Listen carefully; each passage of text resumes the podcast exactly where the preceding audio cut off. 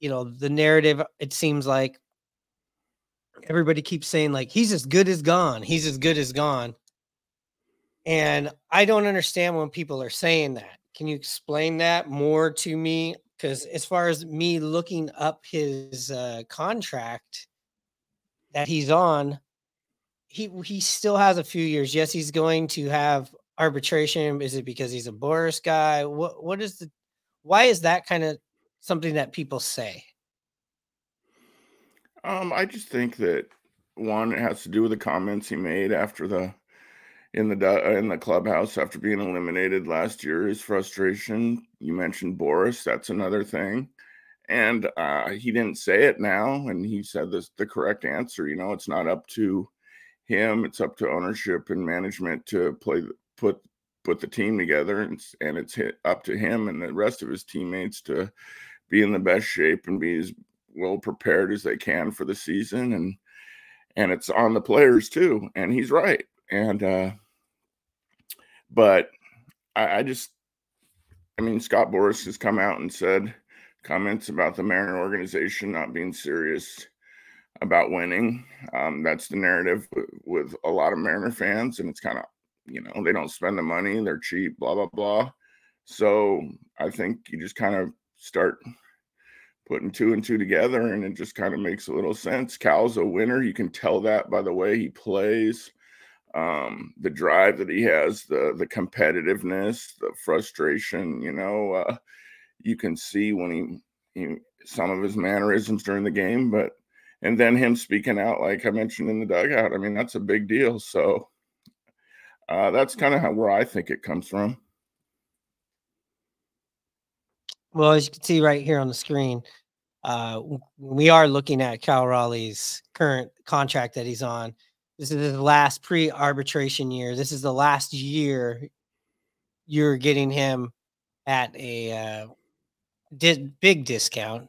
Uh, then 25, 26, 27 are his uh, three arbitrational years. So I mean, if I get it, and after 2027, you he's either going to walk or you're going to trade him in 27. So when people talk about he's as good as gone, that's a lot of time. And let's just even say arbitration too. He's not going to get to his first arbitration and be gone. I just don't see that happening. Yeah, uh, it's hard to say. I mean, it's been well documented about players who've spoke out too. Cal has spoken out, and I think that's a reason too. You know, he could be traded. It seems to happen quite a bit with players that speak out, going back into the 90s with Jeff Nelson, um, and then players uh, recently, Paul Sewald, uh, that spoke out. So, I mean, there is a coincidence or lack thereof a coincidence in moves that happen to guys that speak out. Um, I would, you talked about lo- losing Cal. I certainly don't want to. I think he's a gift, switch hitting catcher that calls a good game can block. He does it all, you know, and does it for 150 games behind the plate. It seems like. Yeah, that's what I'm. I'm wondering why people always say, "Hey, well, he's good as gone." You see that. You see that all the time on online. You see that all the time in social media, and it's like I don't. He's not going to go anywhere. I don't think this is a guy that you got to worry about going anywhere in two or three years. And if you are worried about him going in two or three years, then you're kind of contradicting yourself about this next season. And we're, we're when you're saying, well, I don't want to think about two or three years down the road. I want to think about just this season. And as far as him being here this this season, he's here. I don't see, and we can save this recording. I don't see the Mariners trading Cal if things go south this season, which they very well can if they don't get more offense. But I feel like he's safe being here. I think Cal is one of those important pillars to the Mariners going forward and to the legacy of the team. I, I just gonna say I feel like, and we've talked about it before. He's one of the untouchables on the team with Julio and him. But um, then again, you know this ownership has changed their tune on a lot of things. And I've told you before, it's always a trust thing. So I don't know. Could it happen? Couldn't it happen?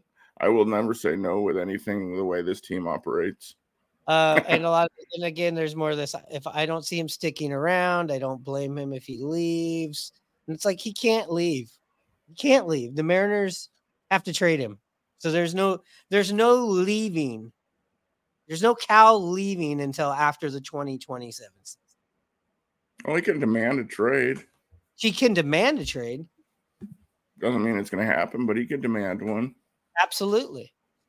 Do you see um do you see him demanding a trade? Let me ask you. Let me put you on the hot seat here, Hannah. Do you see do you see him right now demanding a trade in the next 3 years?